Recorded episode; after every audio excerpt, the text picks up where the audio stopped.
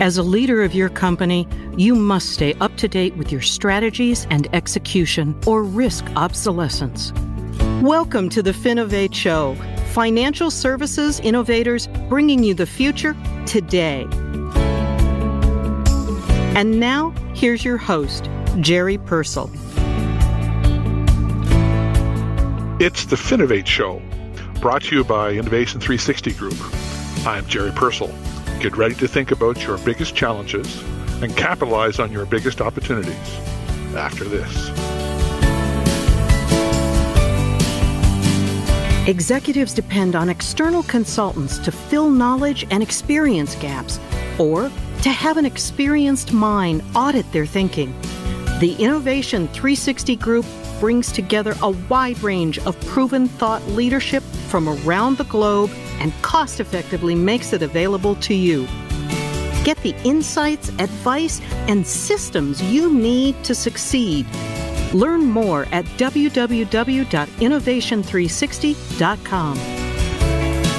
Our guest today is uh, Keren Moynihan, co founder and CEO of Boss Insights, a data platform that digitizes uh, access to business customer information, accelerating all parts of the commercial lending cycle to deepen relationships and grow revenues.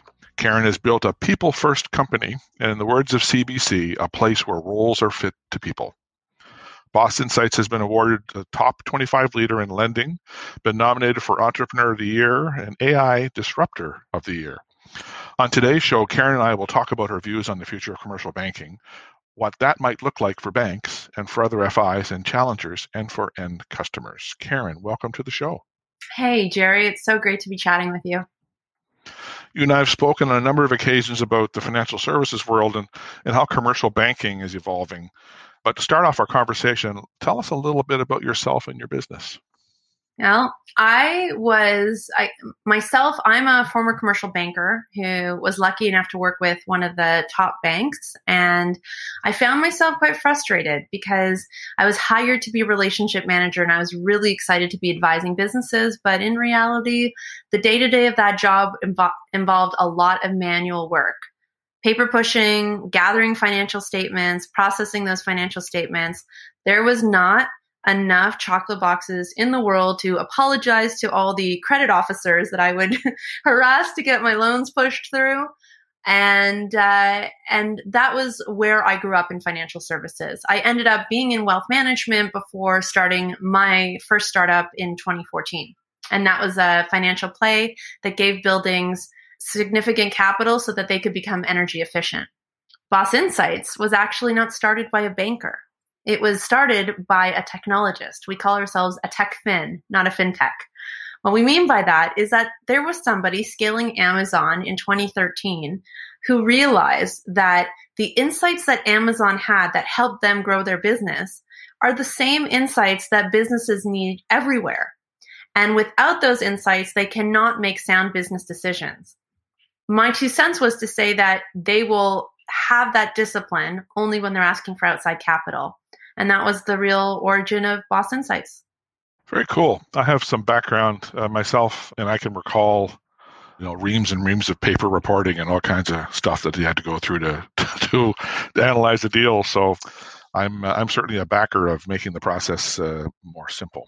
Yeah. And just in, in general terms, we, we hear about changes that are, are underway or coming in the financial services industry, and in particular in commercial banking albeit slowly. Mm-hmm. Uh, lots of talk about fintech or TechFin, uh, you know, branchless banks, uh, use of analytics, uh, open banking, conduct, all, all, sorts of different things like that, and and uh, it, will have implications for the industry. And how do you see today's marketplace evolving? Well, we had a, a bit of a catalyst moment, didn't we, in this past year? If you were, and I, I, know this because I was doing the painstaking work of approaching banks, credit unions, and private lenders before 2020, and we'd say to them, the way that you're lending to businesses, whether it's a small and medium business or a commercial business, is very much outdated because you're approaching them for the information you need every time you need it. And then you're getting them to take information from a cloud based system where it really could be automatically decisioned into something that turns into a PDF, which is just an electronic piece of paper. And they would say one of two things to us. The first would be we've already digitized. Well, we know that 2020 was a huge year of actual digitization. So when things hit the fan, there's you've either been able to operate in a digital environment or you're not. There's not, you can't just say you've digitized. But the other thing that they would say is it's just not a top three priority. 2020 has made it that we had has made it so that we don't have another choice. We had to slow the curve, right? That was what we decided in general as a population worldwide. So that meant stopping a lot of economic activity, and the only way to operate was in a fully digital environment.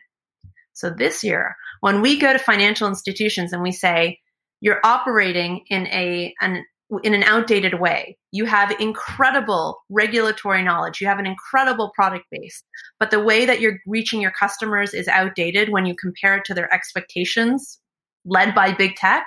They say, that's true. Now tell me, why should we buy you and not build you? So the conversation has completely changed. Yeah, but they've got Zoom. So if you put Zoom on anything, it, it becomes digitized. So uh, you know, so.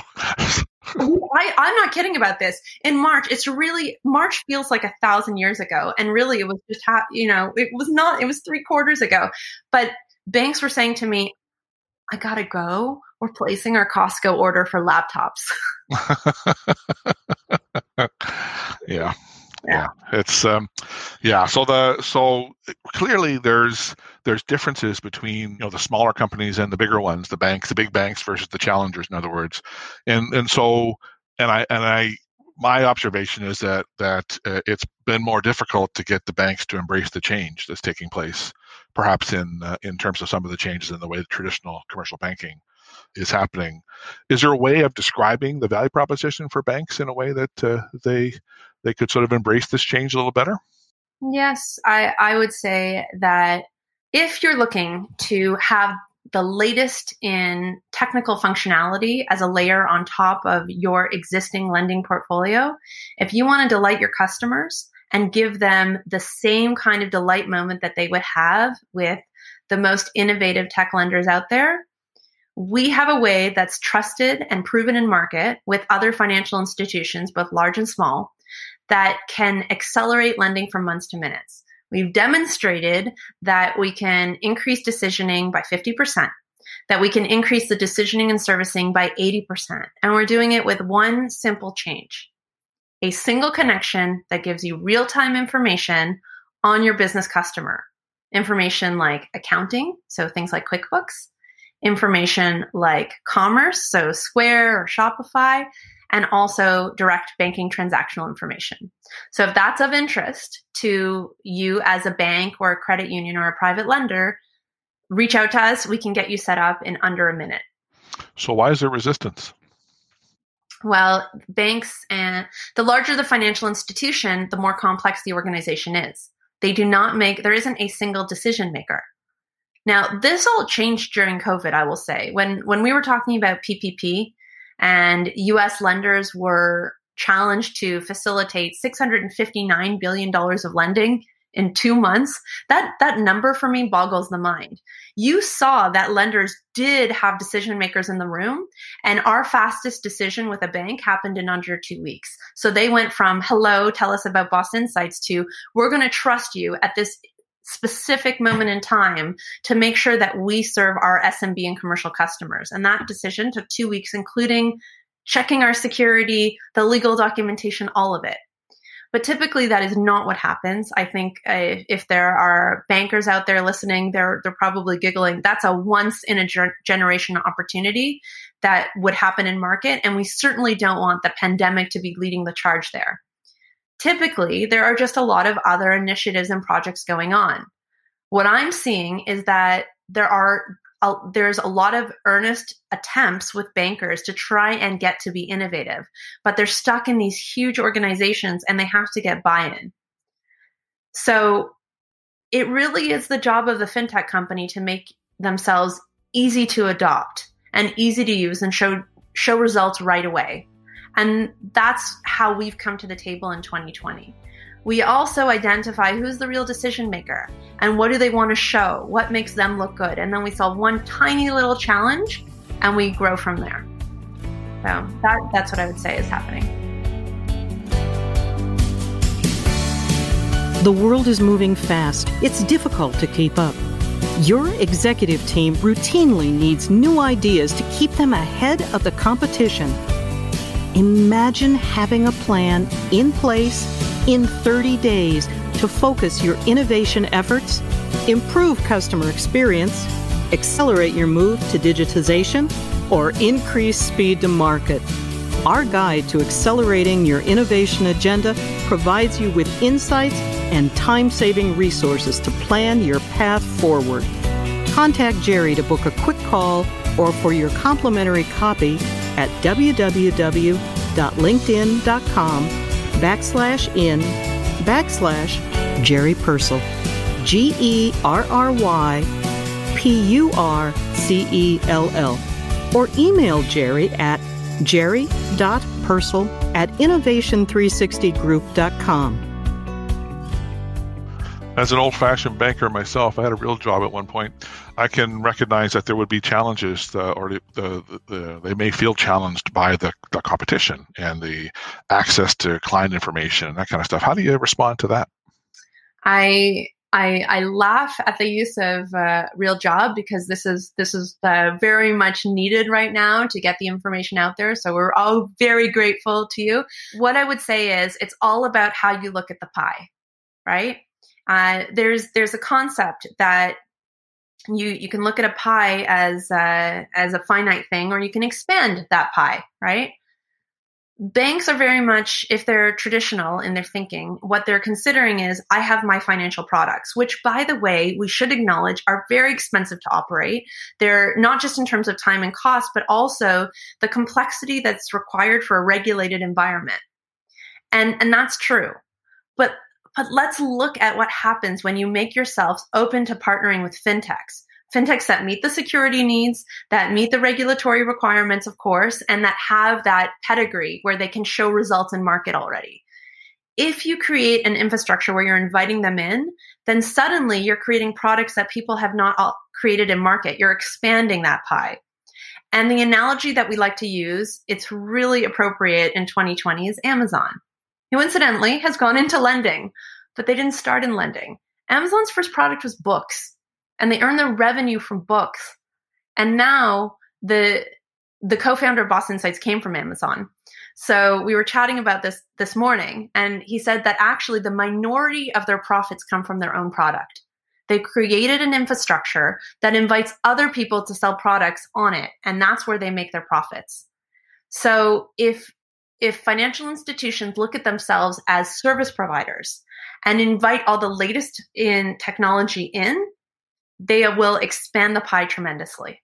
One of the things that uh, that I do a lot of work in is innovation. Um, and one of the differentiators between those who are innovative, like the strongest performers in the markets, uh, and those who aren't, is what we call openness. And openness is sharing, collaboration, working with other partners. Uh, in fact, even sharing patents. You know, like the Elon Musk's of the world who've shared their patents in the world, uh, makes a big difference and can have a material effect on the, on the performance uh, of an organization.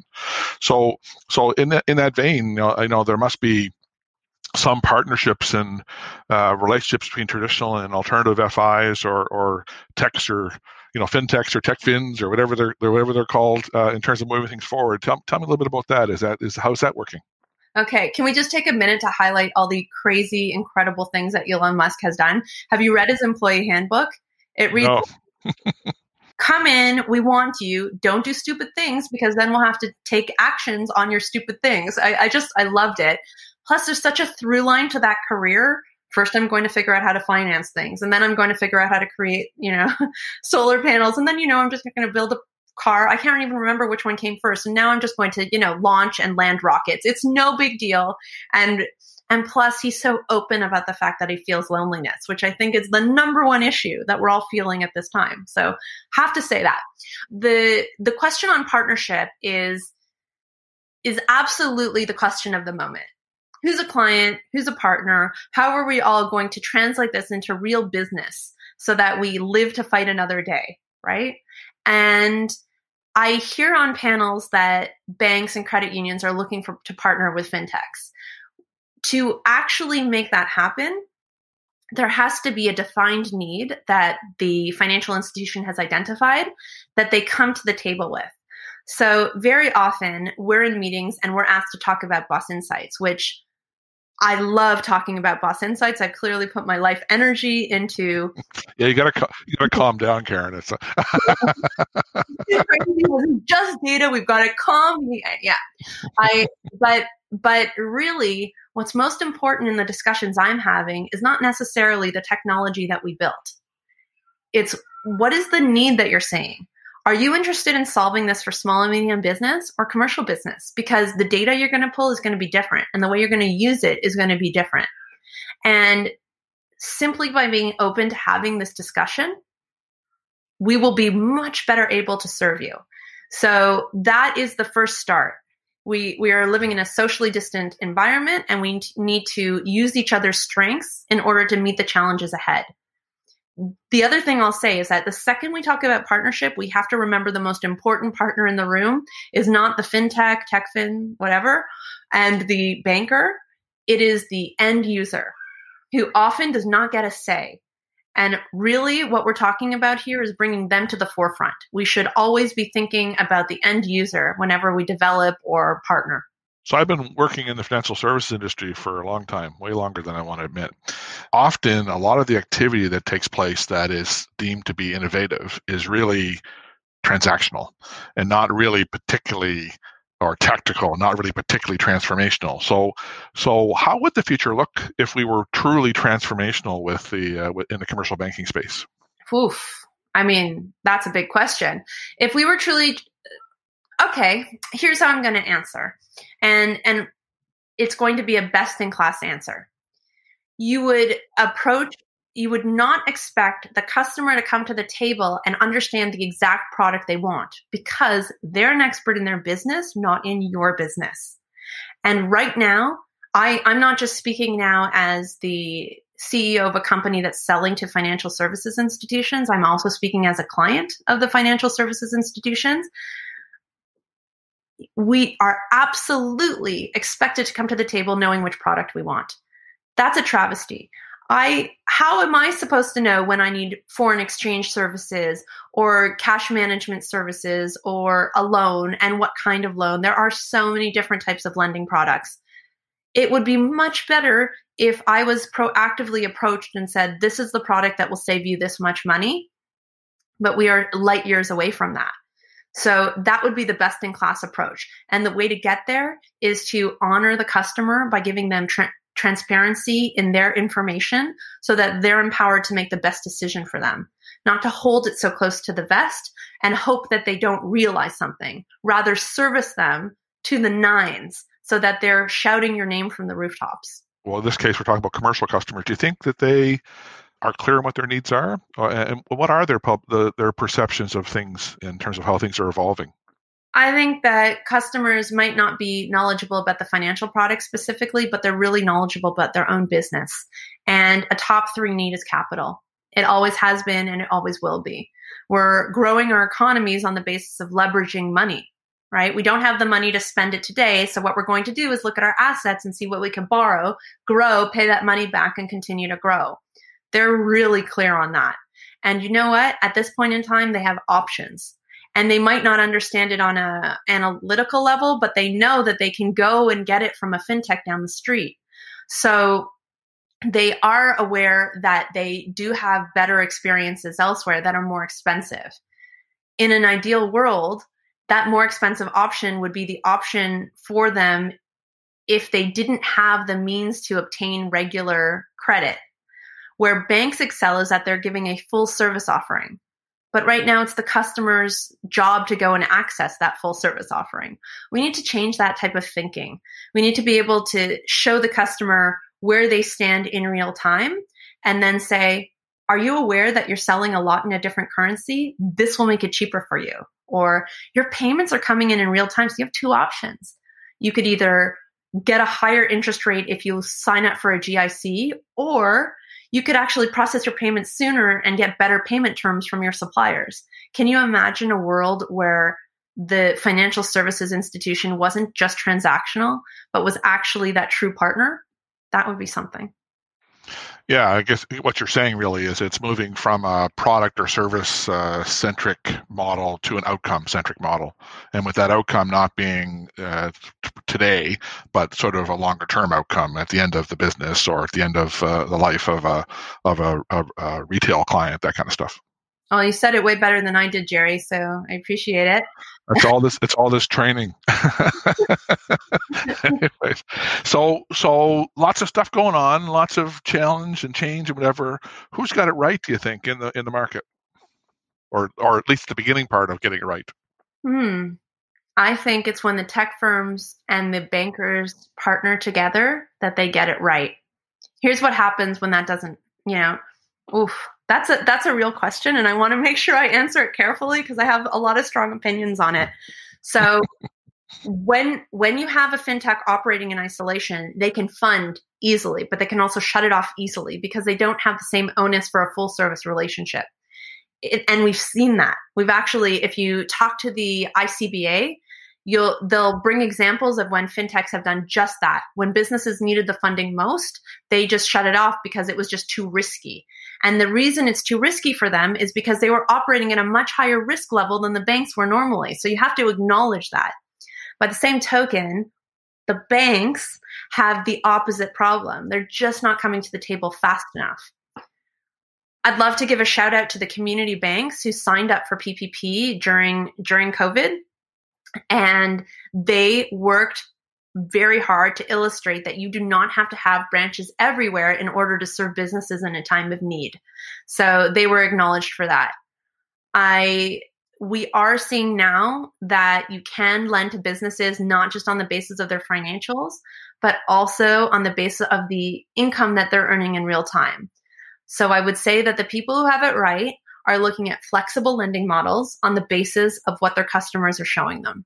And knowing uh, and using data. Yes? And, and using data. We're, we're basically, if this were, okay, pretend everybody that you can see me. What I would say is we're looking at a business owner, and here I'm using myself as a metaphor, and we're saying, I'd like to lend to you, and I'm lending to you on the basis of, and I'm pointing to my wedding ring, right? Collateral. We're lending to businesses on their collateral, not on their vision. That's a really historical way to evaluate a business. And there is space for that model. I'm not saying it should go away, but wouldn't it be better to lend to businesses on their merit? And their merit can be established by the real time data that they enter and is verified by their accountants or the people who are paying them. If you understand that, then you can make a much better bet on that business. Yeah.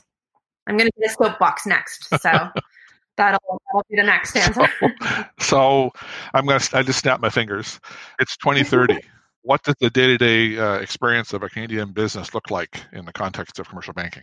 Well, we'll all be flying by then without any support. Yeah. We, we have a choice to make. And I think the reality in 2030 will be much affected by the decision that we're going to make in the next one to two years are we going to keep our financial services community closed? In which case we're guarding our products, or are we going to open it?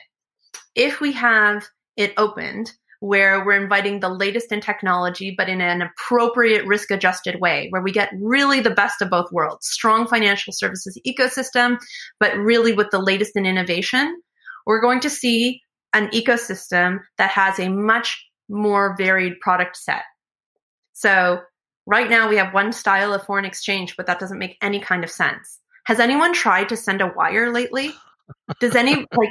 yes. I spent three hours in the bank because my online banking system can't allow for a seven-digit postal code, which is what is required by the UK. It's you know we think we're in the modern era but we actually aren't and and the scary thought is is that there are geographies there are countries that have realized this and they are farther ahead the silver lining is is that they've shown a roadmap that we can then fast follow. So if we decide that we're going to have an open ecosystem where we are all collaborating together, we will see a varied product base that is very customized to the individual business, to the individual consumer. If not, we're going to see that there's going to be a split in the marketplace where there are some banks that are offering banking as a service or core as a service, and there are others that are, are opting for the traditional model. And that's what I would predict. I want to know what you would predict since you have a background yeah, in this industry. I'm the interviewer here. Turning the tables. Oh yeah. So the um, so one of the questions I have uh, maybe to close off is, and maybe a bit of a summary, but what advice would you give to leader bankers, basically leaders that that uh, are big, small, or otherwise, in terms of how they're going to transform their businesses to be ready for 2030? I'm going to take a line from the C, the banking CEO panel that I heard just uh, three or four weeks ago, and they said we're not actually CEOs of financial institutions We're CEOs of tech companies that happen to sell financial products. We saw this year that there was a huge migration of CEOs that were running the banks of that we used to need. And they were not wanting to run that style of financial services institution.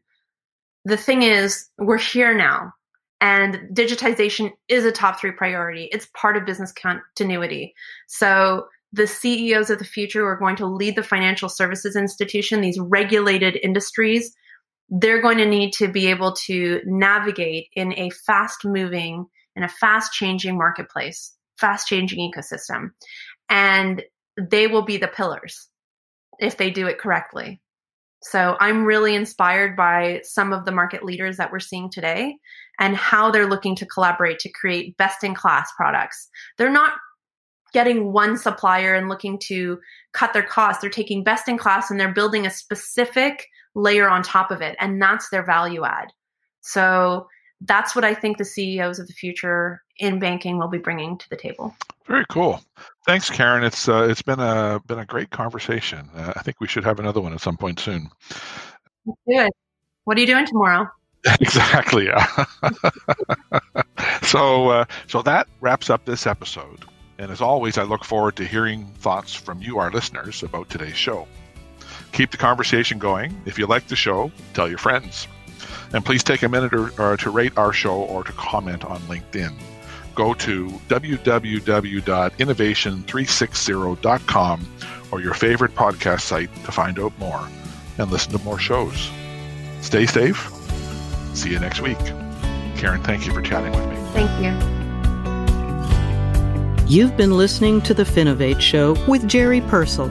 If you like the show, share it on your network and subscribe on iTunes or wherever you listen to podcasts. And you can go to www.innovation360.com to listen to more shows, download the transcription from today's show, or to contact today's guest. This is The Finovate Show, financial services innovators bringing you the future today.